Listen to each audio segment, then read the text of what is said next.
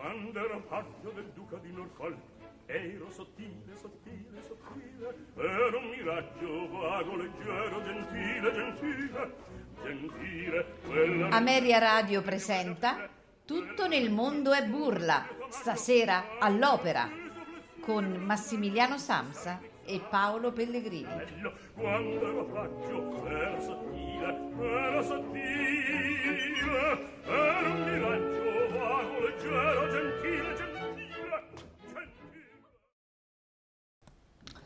Sì. Radioascoltatori di Ameria 1 Radio, buonasera.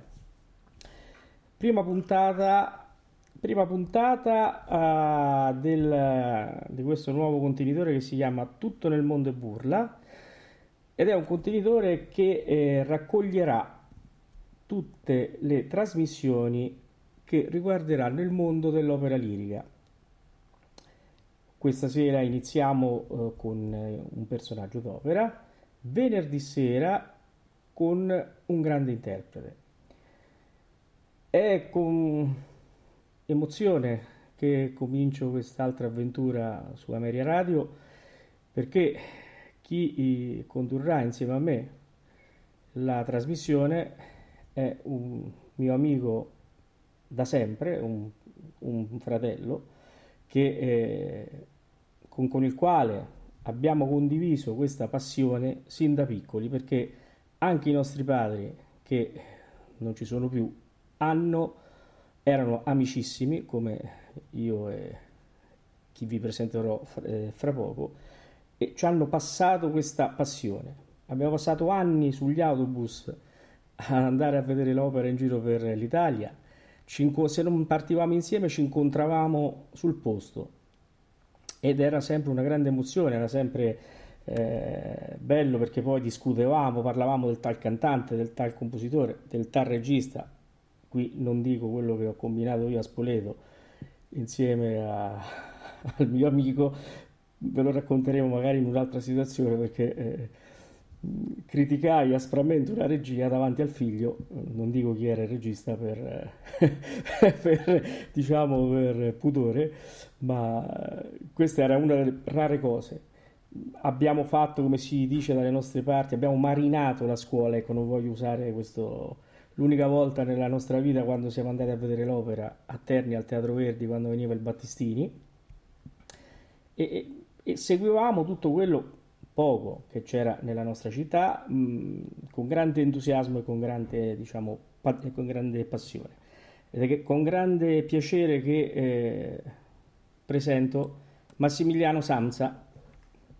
Buonasera, buonasera a tutti, eccoci qua. Mi fa molto piacere, mi ha fatto molto piacere ascoltare questa tua presentazione che mi ha anche un po' commosso, anche perché, diciamocelo, sono passati un po' di anni, eh. Eh. Eh, se- forse se una volta avessimo avuto tutte queste strumentazioni che abbiamo oggi, ci saremmo divertiti già a suo tempo a, a- a condividere la nostra passione per l'opera insieme ad altri amici, magari in internet, eh, così come stiamo facendo in questo momento. Sì. Eh, ne abbiamo viste tante di opere, abbiamo visto tante situazioni, tante ne abbiamo criticate e devo dire con un po' di rammarico che tante cose che abbiamo criticato a suo tempo, oggi diciamocelo, no? Come si suol dire, se fo- ci fossero ancora sarebbe la salvezza forse per l'opera. Magari, magari, eh, ti ricordi No. quanti, quanti soprannomi che davamo a, no?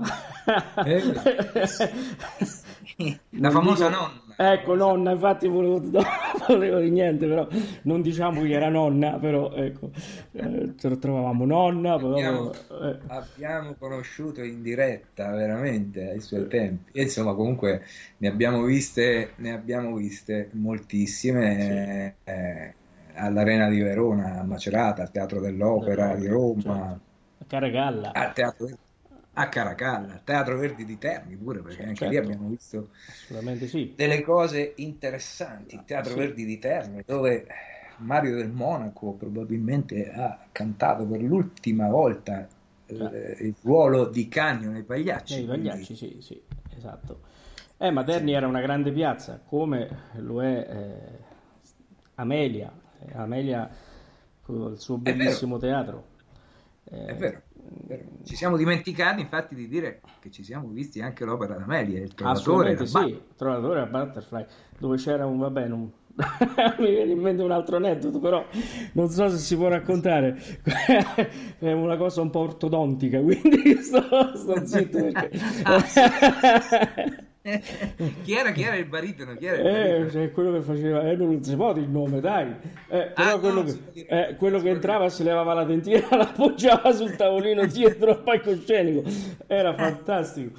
Però vabbè, anche, anche, poi, con, Se... i violoncelli, con i violoncelli nel palco uh, del proscenio, il palco... Certo, certo. Perché ovviamente il teatro di Amelia era un teatro uh, costruito, è stato costruito nel Settecento, sì, no? Sì, sì. 700, di conseguenza l'organico eh, delle orchestre settecentesche non era come quella eh no. per Butterfly che abbiamo visto lì dentro, ma anche Trovatore. Ma Trovatore, ma che... eh, quindi eh, erano, organico, erano organici più piccoli, quindi il golfo mistico, la buca d'orchestra, per dirla sì. in termine diciamo più popolare, eh, la buca d'orchestra era non, non, riusciva a support- non riesce a contenere una, uh, una quantità di strumenti quella necessaria appunto per determinati repertori tipo quello di Puccini. E quindi eh, i, i, contrabbassi erano nei sì. però era, era, una cosa che ricordo con eh, e tempo fa spulciando tra, mettendo a posto un po' di, di, di, quelle cose quei ricordi che ho mi è capitato mi è capitato di trovare perché io poi ero un, uno non voglio dire ma eh, di quelli che andava a raccogliere tutto, tenere, mi sono sempre tenuti i programmi, no? E mi certo. è saltato fuori il programma, proprio il, il, il, eh, libretto di sala, sì, anche io l'ho di sala di Amelia, di, Amelia, sì, di sì. una delle due stagioni, perché ce ne furono due. Ce ne furono due, esatto, ce ne furono due. E eh, devo dire anche che eh, tu eri famoso perché portavi sempre il tuo bellissimo registratore dentro eh, quella bella borsa dove hai registrato un mondo. un mondo che adesso dovremmo digitalizzare però. Sì, ma più che altro dovrei fare una ricognizione, ricercare, ritrovare un po' tutto quanto perché è un po' sperso di qua e di là per le varie, sai, io adesso... Lo troveremo, lo troveremo. Lo, lo troveremo, lo troveremo, troveremo e magari faremo ascoltare qualche live all'epoca. Ah, assolutamente da, sì audiocassetta certo. d- dall'Arena di Verona o dallo Sferisterio di Macerata o certo. anche dal Teatro dell'Opera. Teatro dell'Opera, eh, mi sì, ricordo sì. La, la, prima volta che ho messo il piede al Teatro dell'Opera, la fanciulla del, del West, dove sì, c'era Giacomini che cantava. Mi ricordo che era una, un, un, allestimento un po' futuristico, tutto fatto con le sagome strane in legno. Mi ricordo che io ero giovanissimo, entrai in questo teatro che già mi aveva colpito per la bellezza poi mi ricordo che il primo atto andò abbastanza bene, il secondo atto, la casa di Minni, già si sentiva qualche rumore in platea perché praticamente era tutto un pagliaio che veniva giù tutto, non si sapeva perché. Il terzo atto è stato il colmo perché quando hanno aperto il sipario c'erano tutte sagome di cavalli in legno con le teste spezzate perché gli si erano rotte. Mi ricordo che venne giù il teatro. Ma questo, io, questo, è il teatro dell'opera. Dell'opera, io, eh. stavo vicino a papà e gli dissi: Papà, ma l'opera è sempre così? perché strillavano i fischi. Oggi a pensare invece accettano tutto anche. Quindi figuriamoci, quello sì, era, sì. era, una cosa, una, una scena dipinta. sì, sì, beh, adesso, adesso, c'è un po' di tutto, ho seguito un po' su Facebook perché ecco, grazie, oggi grazie ai gruppi Facebook si hanno quelli che si dicono i feedback delle, certo. dalle varie recite. Ho sentito parlare di un Otello da Firenze non proprio gradito dal pubblico, però sarei curioso di vederlo. Non l'ho sì, visto, certo. confesso, perché in questi certo. giorni siamo un po' impelagati in varie cose, quindi allora. ma, ne parleremo, lo vedremo, poi ne potremo anche parlare. Lo vedremo e poi ne parleremo, perché ecco lo scopo di questa trasmissione è quello della divulgazione dell'opera. Certo. Raccontiamo i nostri aneddoti, ora questa certo. prima serata, diciamolo a, agli amici ascoltatori di Ameria Radio. Eh, questa prima serata stiamo facendo un po' un revival, un po' sì. la serata dei ricordi, no? Magari, ma guarda questi due vecchi, che questi due anzianotti, no? questi vecchi Effettivamente effettivamente un po' lo siamo, non tanto. No, allora, aspetta, ragioniamo. Tu sei più vecchio? Sì, di qualche mese, sì. Tu sei di febbraio, mese, io di ottobre, vedi, mettiamo eh, le cose in chiaro. Malanto o la classe, come si diceva un tempo. Io ho sempre 24 anni, tu lo sai, eh, quindi che... Oh, detto questo, ecco, eh, andiamo a svelare il personaggio di questa sera. Ecco, questa sera eh, andiamo a svelare il personaggio. Il personaggio di questa sera abbiamo scelto, lo dici te o lo dico io? Cosa facciamo? Tosca un buon falco. Chi è? Un personaggio tratto, uno, uno, dei personaggi, non tratto, ma uno dei personaggi dell'opera Tosca. Forse il personaggio più caratteristico di tutta di questa. Ah, Spoletta, no? è Spoletta sicuro. Spoletta. Spoletta. eh, parliamo di Spoletta. Potremmo far sentire l'aria di Spoletta nelle varie versioni. parliamo... il ruolo di Spoletta, seppur un ruolo di fianco, è un ruolo molto complesso. L'ho fatto dieci volte io, quindi te lo so dire che è complesso. È ecco. un ruolo molto molto difficile. Sì, e ci sono i grandi direttori d'orchestra, parliamo di Muti, di Meta, di Abbado, sì. pianto Abbado ormai, sì. eh, quando rappresentano certe opere eh, vanno proprio a, a, cercare il loro Spoletta, il sì. loro Abdallo, il È loro cantante, perché sono ruoli complicati. Eh, che no, assolutamente non devono creare problemi nel esatto. contesto del, ah, il comprimario del... deve essere così deve essere affidabile deve essere sicuro di quello che, che fa, anche che Spoletta mh, ti mette giudizio perché ritmicamente è, pericolosissimo. Mi ricordo quando lo feci a Lecce con Rescigno, eh, ci fu poi, siccome i registi non è che ti agevolino spesso insomma la cosa, eh, mi facevano rotolare perché dovevo scappare, per certo, beccare gli attacchi era un problema. Detto questo, parliamo di Scarpia. Di Scarpia, parliamo oh. anche di Tosca però. Eh, allora, cominciamo un po' a inquadrare l'opera. Allora, questa è un'opera scritta proprio all'inizio del 1900, perché è, è stata rappresentata al Teatro dell'Opera di Roma esattamente il 14 gennaio del 1900, proprio era, avevano appena fatto terminato l'ultima eh, nota della marcia di Radeschi da Vienna, al concerto di Vienna, che quasi Puccini già stava lì, eh, ovviamente sto scherzando perché all'epoca non ci eh, era certo. stato sicuramente il concerto da, da Vienna su Rai eh, 1, no? no. per dire, eh, per siamo al 14 gennaio. Certo. Quindi se noi ricordiamo bene i festeggiamenti che abbiamo fatto per il passaggio al nuovo millennio, lì non era proprio il nuovo millennio, però si entrava nell'ultimo secolo, quindi ecco, sì, c'era piena euforia. Però dobbiamo dire che Puccini non scrisse quest'opera come capitava a Mozart in quattro mesi o in due mesi andava in scena. Quest'opera ha avuto una lunga, eh, non direi storia, diciamo il punto di partenza, la prima idea che Puccini ha avuto eh, su Tosca, su questo uh, dramma di Victorien Sardou che eh, stava spopolando a Parigi, eh, ebbe un grandissimo successo proprio perché era un dramma tra il verismo e il naturalismo, se vogliamo, perché era proprio raccontava in maniera sintetica neanche 24 ore di una giornata, perché se proprio vogliamo dire quest'opera forse è stata la migliore e l'unica espressione che sia stata fatta, eh, no espressione scusate, l'unica eh, esperienza, esperimento buono eh, televisivo, le ore ne, nei luoghi, nei, luoghi, nelle ore di, nelle, nei luoghi e nelle ore di Tosca eh, sì. con eh, Placido Domingo, sì, con Kenny Martitano, con eh, Gianni Re, con ah, vero, Ruggero Raimondo. Sì, sì, c'era sì, sì. sì, mi sbagliavo quello invece con Miles. Vabbè. Giubin Meta che dirigeva. Eh, fu rappresentata nelle varie ore, cioè attorno a mezzogiorno, sì. perché sì. Eh, c'è l'Angelus, no? in diretta televisiva fino all'ultimo atto, eh, la mattina alle 5 circa della mattina, sì, e quindi ci fu proprio in queste neanche 12 ore, no? neanche 24 ore, ecco, meno di 24 ore, proprio perché è un'opera veramente, veramente verista, ecco, diciamo realista. Ecco. Quindi eh, parliamo della trama, vai. Su, sì, con la sì, trama. Sta... Sì, sì, stava, stava, aveva un grandissimo successo in Francia quest'opera di Victorien Sardou e Puccini ci mise l'occhio ben eh, 11 anni prima del 1900, quindi lui già nel 1889 scrisse a Giulio Ricordi, guarda, c'è questo, uh, questo dramma che mi interesserebbe eh, mettere in musica. Sì. Nel frattempo, tra il 1889 e, eh, dove Puccini ancora non era famosissimo, perché nell'889 c'è Edgar. Sì. E, e, e, la prima di Tosca passiamo con Manolesco e Bohème, quindi Puccini comincia ad avere una grossa fama. Sì. Arriva a, primo, eh, a questa prima esecuzione dove al Costanzi di Roma, al Teatro dell'Opera, dove ad interpretare il ruolo di Scarpia, il personaggio che questa sera presentiamo, c'era un certo eh, Eugenio Giraldoni. To, e io ce l'ho.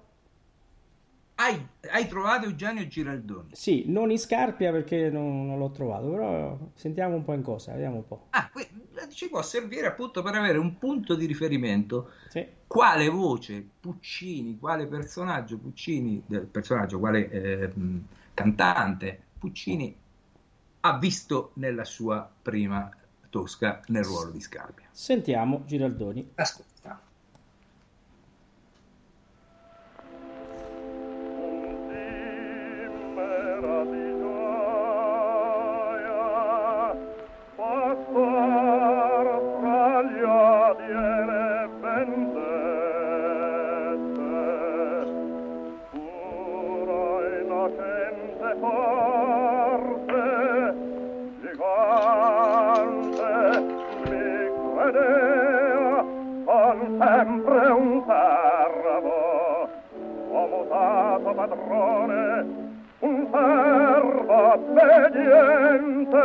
senza passione questa uccido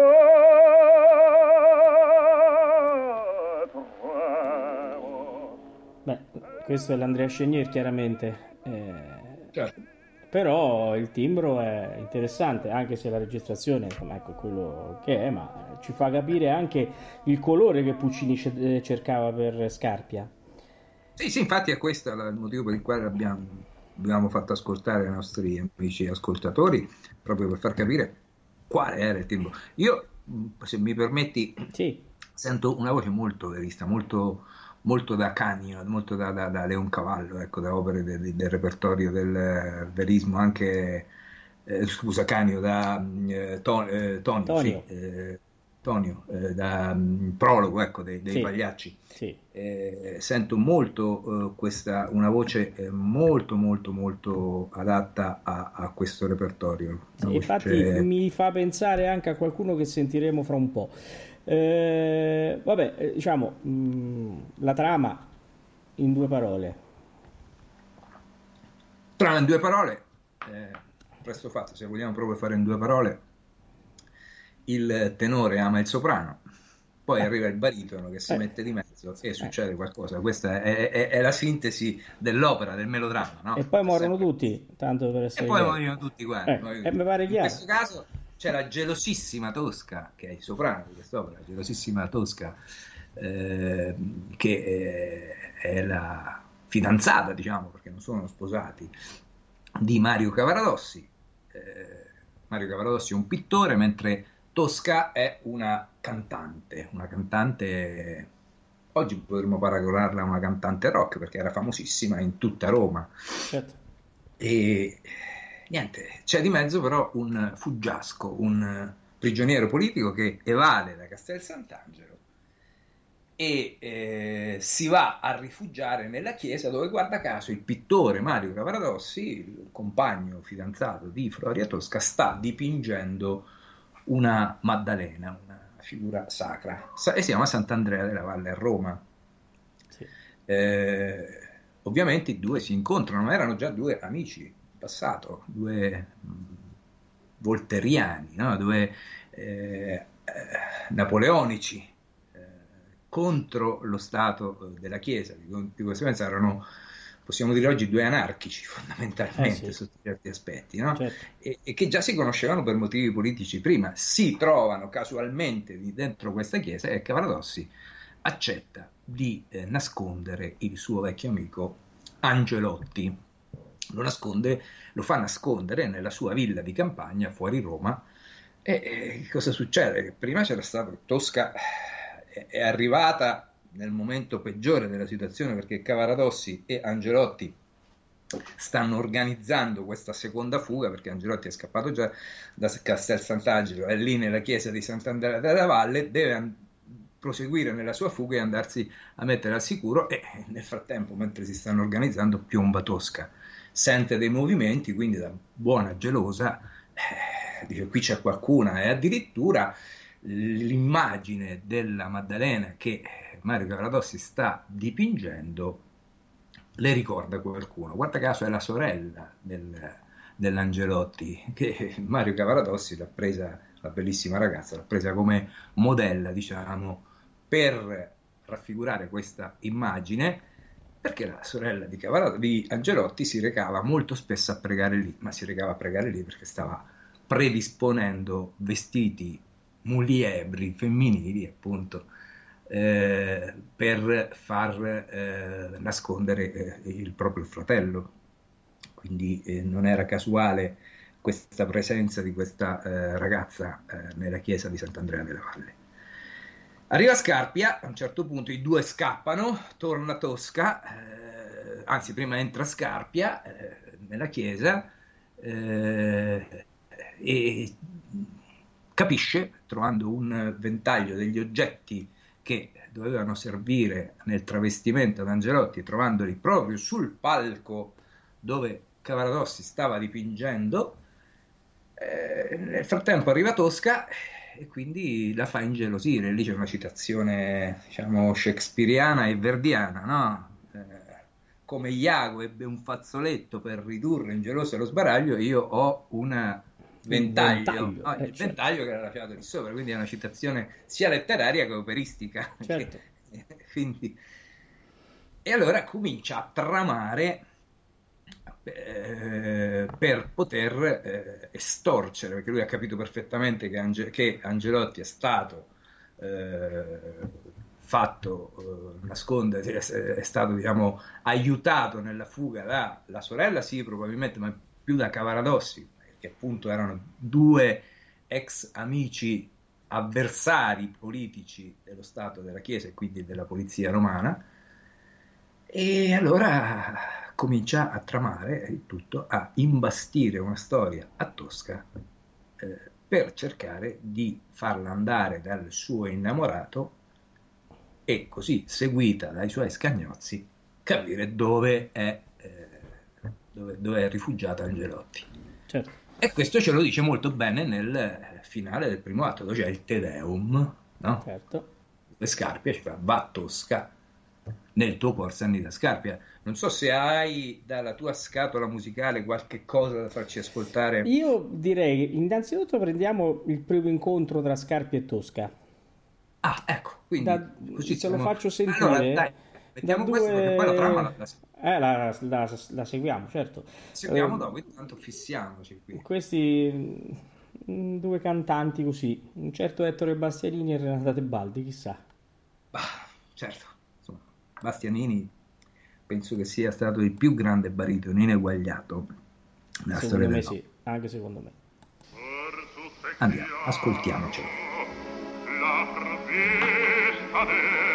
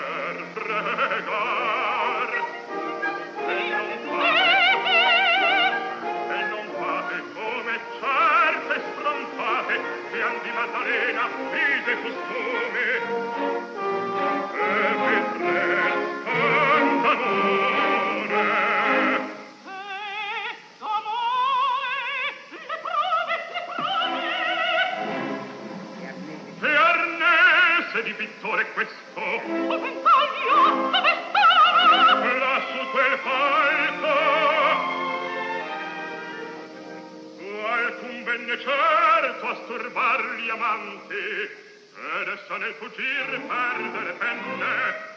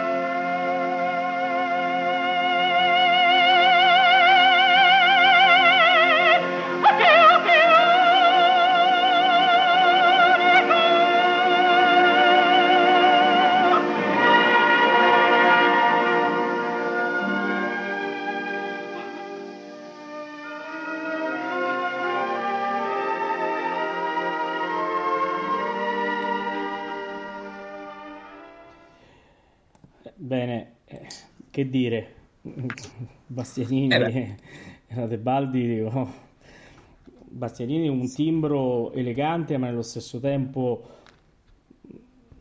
presente in maniera no, perfida, cattiva, un'eleganza con una grande cattiveria dentro, che devo dire, veramente se ne sono trovati pochi, anche se Massimiliano ti volevo stuzzicare solamente un pezzetto, sempre dello stesso duetto, eh, cantato da McNeil dal Metropolitan dell'89, eh, perché mh, diciamo ai radioascoltatori questa cosa non, non la possono vedere, ma se cercano magari la possono ritrovare. Eh, McNeil, che eh, chiaramente secondo me almeno eh, non ha una voce eh, bella come quella di Bastianini, ma aveva un, un timbro da cattivo a Da cui cattivo. univa un, eh, eh, un atteggiamento oh, proprio sul palcoscenico da- lo scarpia ideale, secondo me. Sentiamo eh, Sì, qualche pezzo. eh, io posso aggiungere una cosa su questo, aveva proprio lo sguardo da cattivo Ah, Cornel sì, McNeil. eh, Cornel Io McNeil, sì. mi dico- mi sento onorato di averlo sentito proprio in questo ruolo in Tosca, proprio eh, in, in questo ruolo con Placido Domingo. Ah, Eh, devo dire che è stata una delle sensazioni più belle eh, dal punto di vista operistico che ho vissuto nella mia vita da ascoltatore di opere. bello, Andiamo ascoltiamo. con Cornell. Cornell.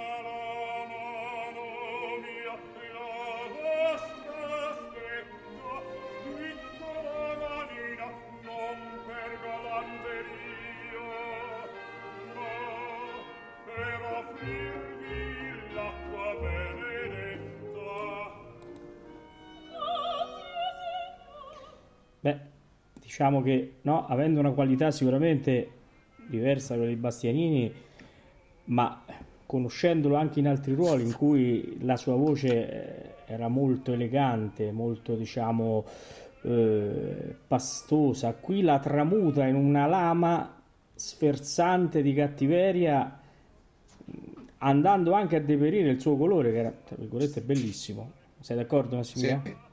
Sì, sì, sì, sono d'accordissimo, sono d'accordissimo. Sì, diciamo che era un cantante molto, molto particolare, ecco, Cornel McNeil. Non aveva una dizione buonissima italiana, eh. no. Era- d'altra parte era straniero, lui penso fosse americano, Americano, di, origini, di origini irlandesi, che all'epoca italiani ed irlandesi, soprattutto nel nord eh, Stati Uniti, imperavano, no? Chicago, lì. E quindi sicuramente una famiglia, penso adesso, um, magari dico anche una fesseria, come si suol dire, ma dovrebbe essere di eh, una famiglia emigrata negli Stati Uniti dal- dall'Irlanda.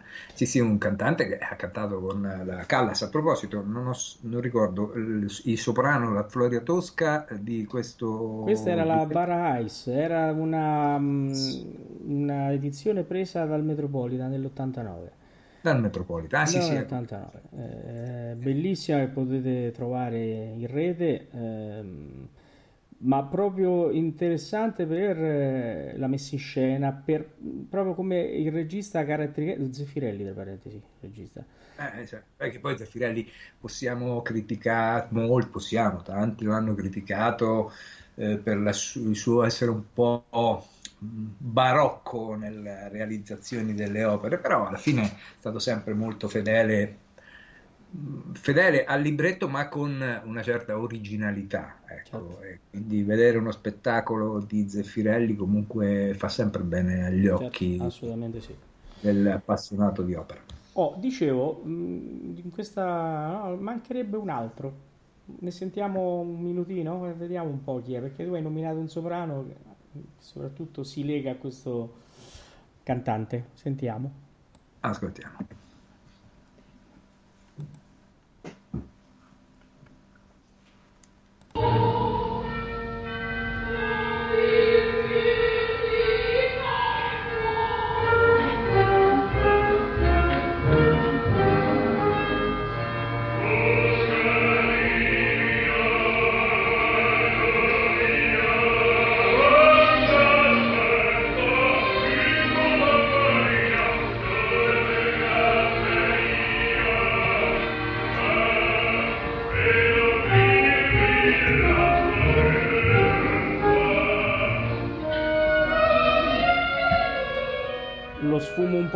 Massimiliano perché poi lo faremo sentire più, diciamo, Certo. eh, completamente in un altro... ma, Tito Gobbi, insomma, Eh, Tito no? Gobbi, Tito Gobbi devo dire che è proprio sì, un altro, un altro grande, grande baritono dell'opera.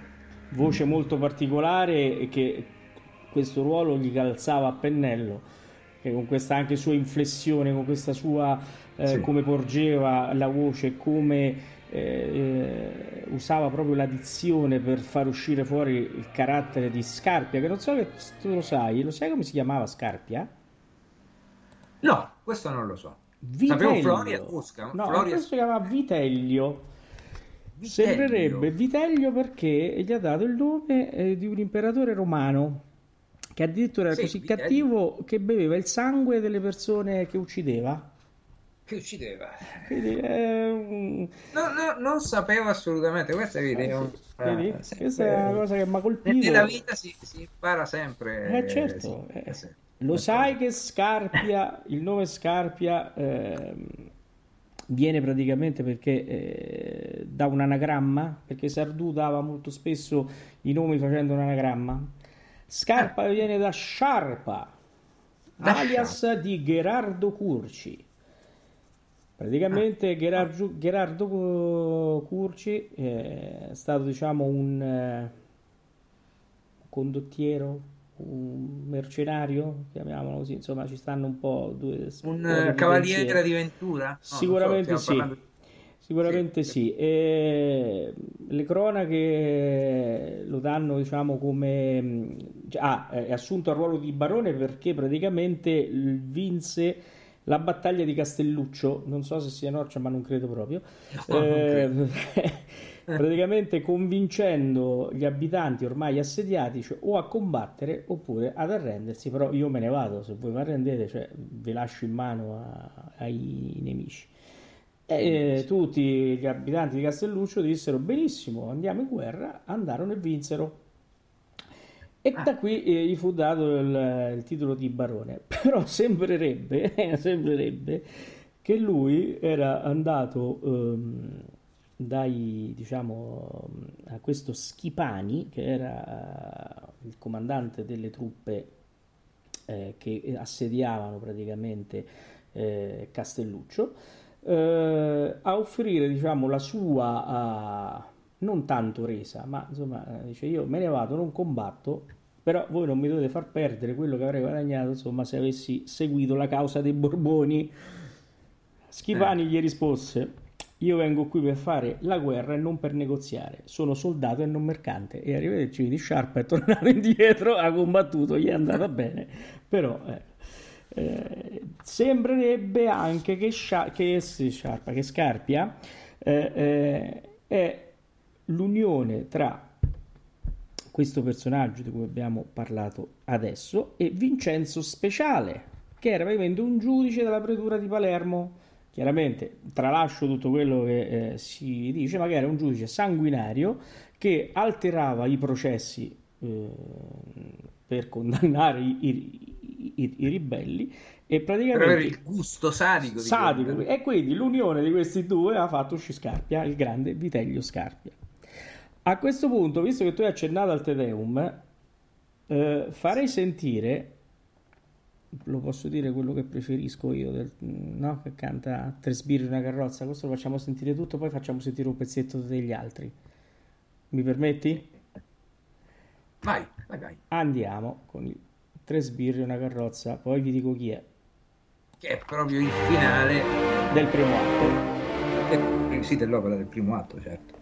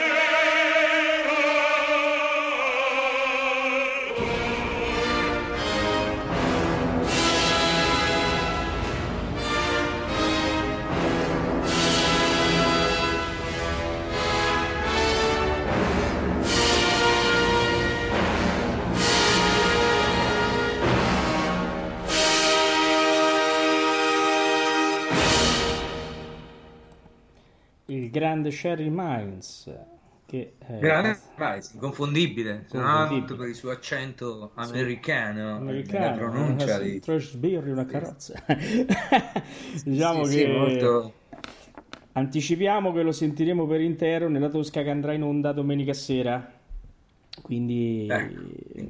è uno dei miei preferiti. Mm, sei d'accordo? Ti faccio sentire un primo pezzo di e una carrozza di un altro grandissimo baritono che secondo me eh, in questo ruolo non è stato uno dei più, più grandi, però secondo me andava sentito. Tre sbirri, una carrozza, seguila dovunque vada, non disco, trompeti, sta bene, il convegno, palazzo farnese.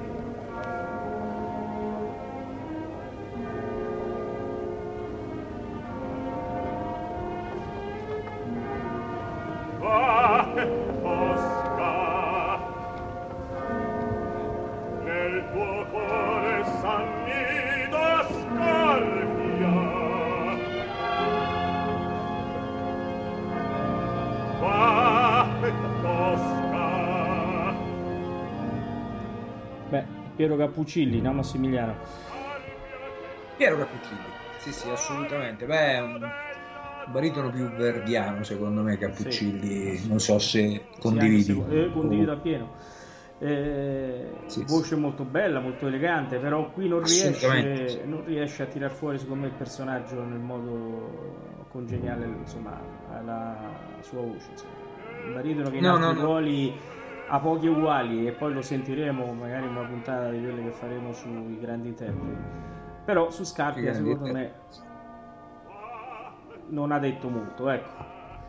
Mentre Sì, no, infatti è, un- è un'interpretazione, ma già per carità mh, bisogna sempre sentire il cantante nel complesso dell'opera, qui stiamo facendo ascoltare dei frammenti, però Certo. già il, eh, il carattere di questo Te Deum che eh, secondo me eh, sia Ba- mh, Bastianini ma anche Miles, eh, Gobbi, eh, ecco, Gobbi, Gobbi, Miles, ecco. Gobbi interpretano alla grande, proprio c'è questa cioè, la, la scena, siamo in questa chiesa dove si sta preparando il Te Deum di ringraziamento per la sconfitta di Napoleone e che poi alla fine non sarà sconfitto Certo. perché nel secondo atto arriverà la controinformazione dicendo no, hai parlato di Gobbi? assolutamente Ecco,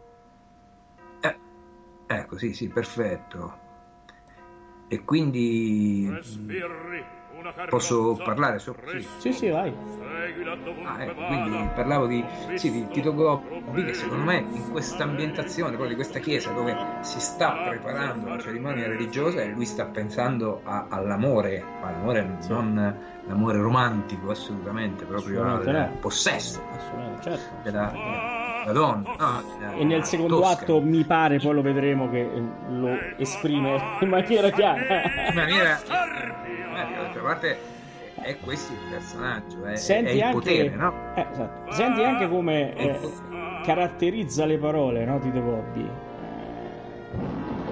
Scarpia che È scarpia, cioè proprio lo mastica. Non è, cioè, non è una, una voce elegantissima quella No. di Tito Gobbi, però Ma Scarpia non era elegante. Cioè, Quindi, Eh sì, assolutamente no. Io, per esempio, una delle prime cose che ho ascoltato che, che lo avevo nel vinile di Tito Gobbi era anche Gianni Schicchi, per esempio. Secondo Sì. me lì è magistrale eh, Tito Gobbi. assolutamente Forse sì. Gobbi è, è uno che, devo dire che per questo ruolo è uno quasi dei, dei migliori, secondo me. Sì, assolutamente sì, assolutamente sì. Se dovessi fare una classifica dei primi tre, probabilmente intanto tra i primi tre ce lo metterei. Sì, Poi, sai, è sempre una questione di gusti. eh. certo, no, no, eh, tu Personali. sai che l'unico che non vedevi toccare è Ettore. Cioè, Ettore Eh, no, no, ma quello lo tocca assolutamente, anche perché Bastianini è stato uno che ha cantato dove, dove il ruolo che gli davi sicuramente era un ruolo adattissimo per lui, ha funzio- ha funzionato come Conte di Luna nel Trovatore, insomma, Traviata, ma gli altri, eh, Barnaba in Giocondo, cioè ha fatto delle cose eccelse. E assolutamente. Senti, Purtroppo non ci ha lasciato tantissimo No. materiale, non- No. non si fa fatica a trovare Sì. Andrea Chenier, per esempio, il famoso Andrea Chenier Esatto. con, eh, con Mario del Monaco. Quello ce l'abbiamo, lo manderemo un giorno per far sentire agli ascoltatori. certo. Vai. Sì. Eh, senti, una cosa che mi stuzzicava era far sentire ai radioascoltatori ehm, come nel tempo è cambiata anche l'interpretazione, facendo sentire eh, una parte di Tre sbirri e una carrozza di Salsi del 2019 alla, alla Scala. Lo scorso anno di questi tempi, perché Esatto. siamo, era il Sì. 7 di dicembre del Già. 2019, 19. poco prima del Covid. Ancora il Covid non un, un pre-Covid. Un Sentiamo pre-Covid. un po' Salsi. Ascoltiamo, ascoltiamo Salsi, il pre-Covid.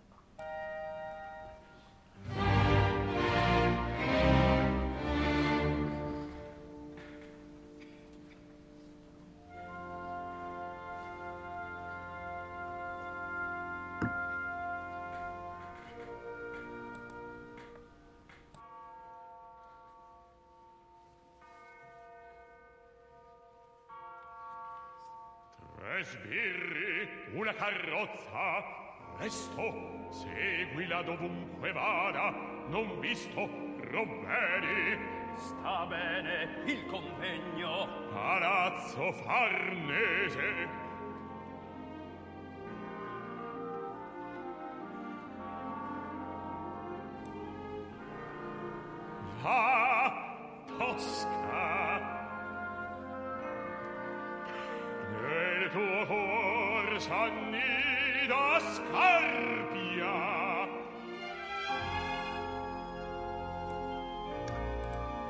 Non so se sei d'accordo, no Massimiliano? Ci fai caso come anche l'interpretazione diciamo, del, del parlato iniziale è molto più cantata delle altre che abbiamo ascoltato, è molto più anche Sì. il resto, è, è cantato molto di più, c'è molto meno lasciata eh, libertà all'interprete di, Sì, di recitare. Sì.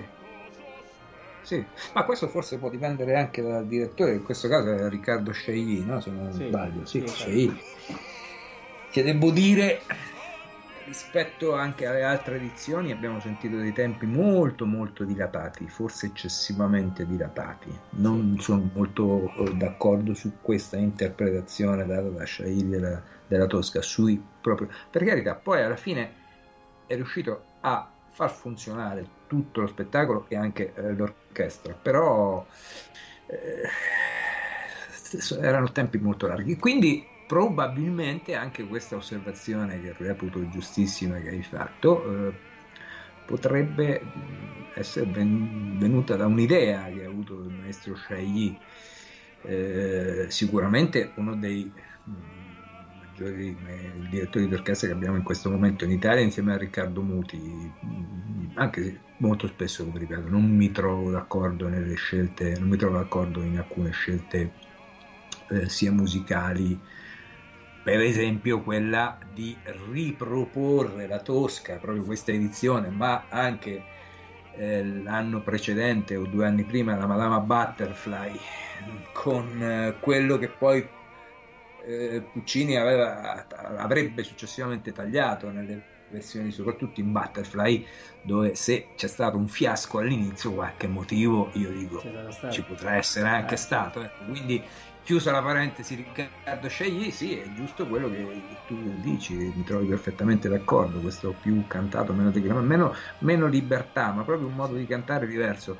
Oggi ci diciamo un po' tutti siamo i vedovi, di, alcuni sono vedovi della Callas, altri della Tebaldi, altri di Bastianini, però eh, nei gruppi Facebook fanno le battute, eh, se è in vinile sono bravi, se è in CD questi non sono più bravi perché il canto è termi- terminato con alcuni, eh, ci si, giungono queste accuse.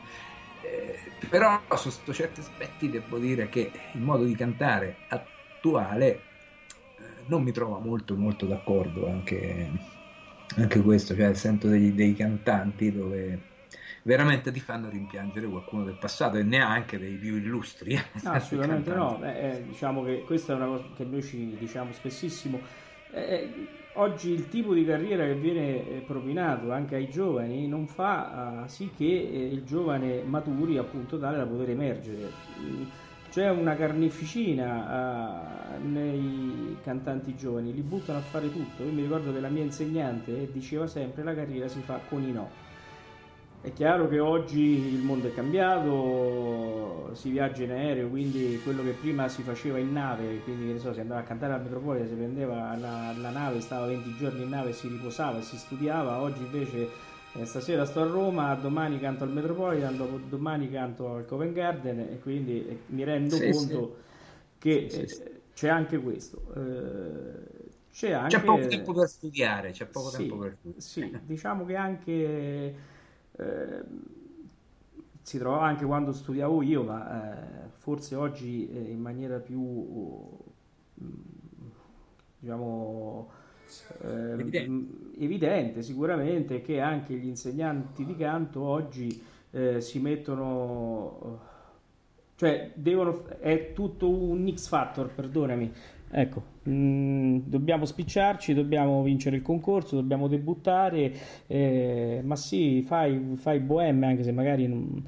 eh, non puoi fare più di un elisir d'amore eh, e quindi il cantante viene rovinato Vabbè, detto questo, poi ci ritorneremo. Eh, allora, Scarpia sta a casa sua. Che succede praticamente? Eh, il secondo atto Scarpia è nel suo- nella sua residenza, che è Palazzo Ecco. Farnese.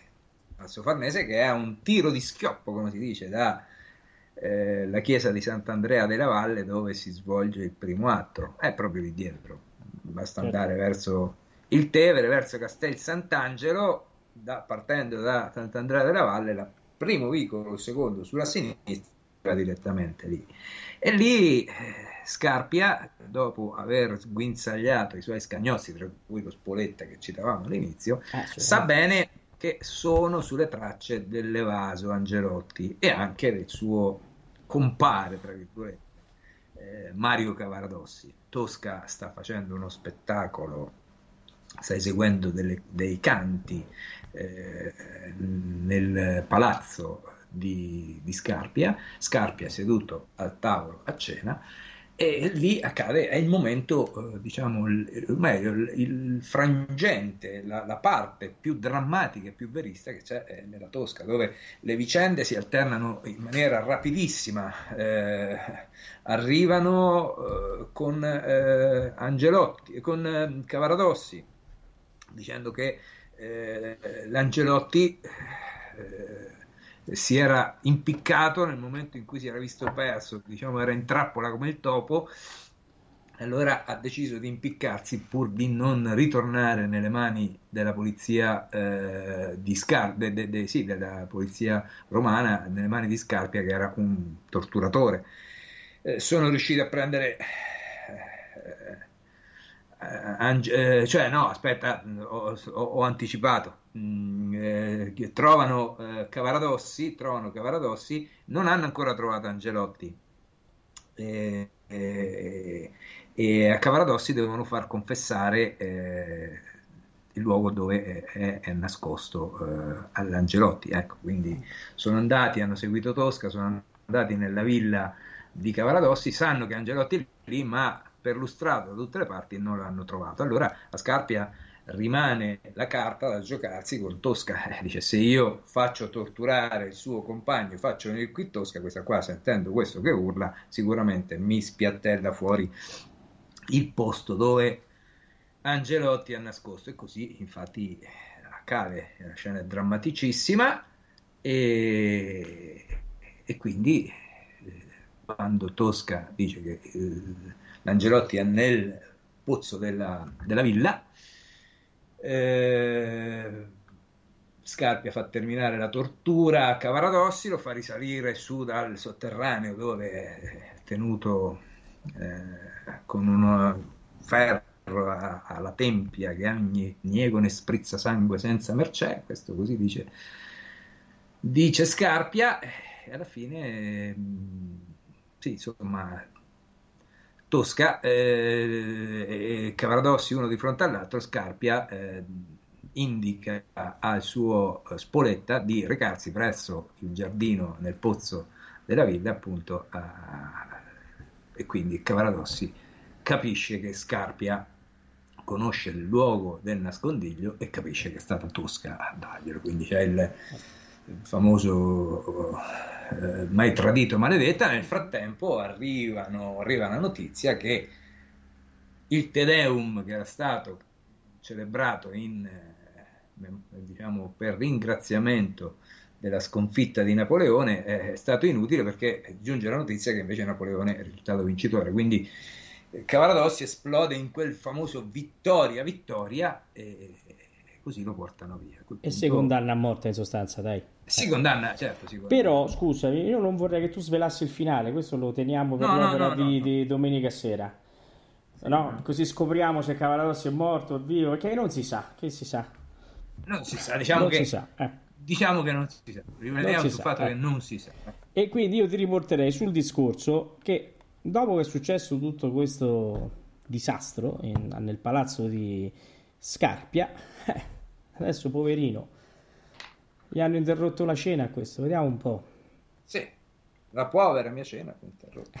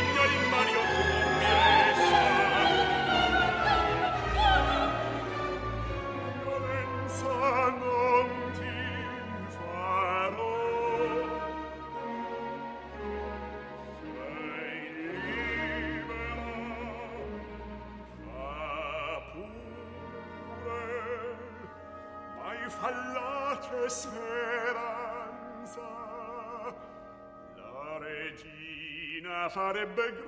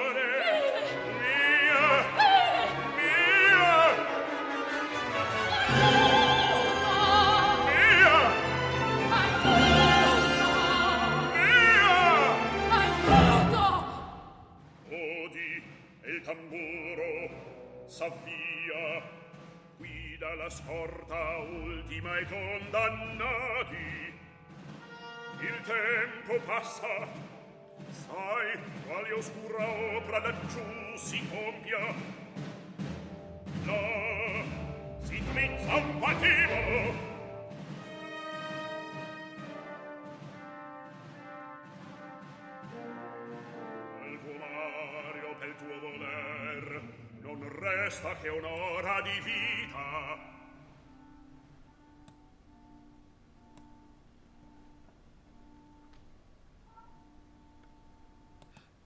Mi partirebbe visitarti, te la vorrei fare intonare, ma non credo che stai in voce stasera.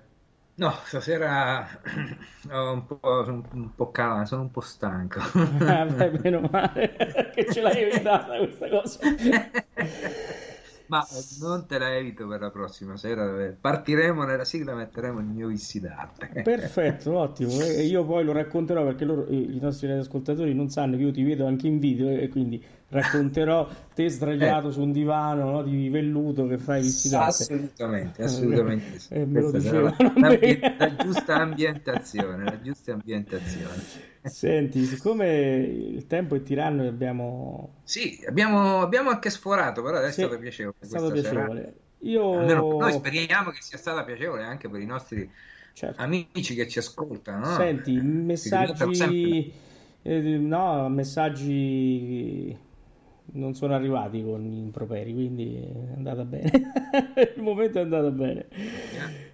Senti, io se sei d'accordo lascerei i nostri ascoltatori con eh, la stessa scena, però cantata da Maria Callas e Tito Bobbi nel famoso eh, diciamo Questa invece che abbiamo ascoltato, Questa è la Shed Minds con Rania Cabemasca.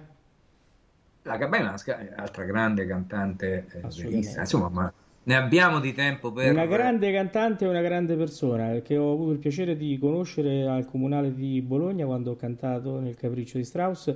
Una persona di una umiltà e di una cultura enorme, veramente molto. eh, passato un mese e mezzo insieme a lei, insomma, nella compagnia con, con lei, molto, me lo ricordo con grande piacere. E, bene, allora io ti saluto e mando la scena del secondo atto.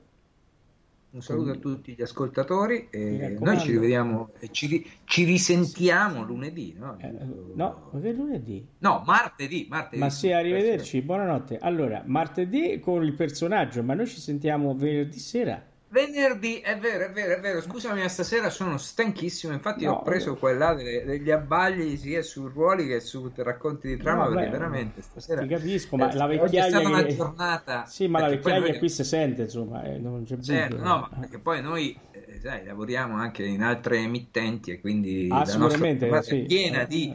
eh, dico, quindi arriviamo la sera, magari dovremmo anticipare di mezz'ora questa No, cioè, anche, anche perché tu fra 20 minuti vai in, diciamo, in onda con i notturni, quindi Eh sì, ecco, ho i notturni, quindi mi devo preparare per i notturni. Infatti, mettiti le babbucce e il cappellino e vai. Ho già qua tutti i vinili ai 78 giri pronti perché stasera ci sono anche 78 giri. Eh. Stasera è una bella puntata su Gershwin, eh, quindi eh, Sarà puntata su Gershwin, non ve la perdete perché è veramente, veramente divertente. Diciamo che mettersi seduti su un divano eh, con la cuffia e ascoltare Gershwin è bellissimo.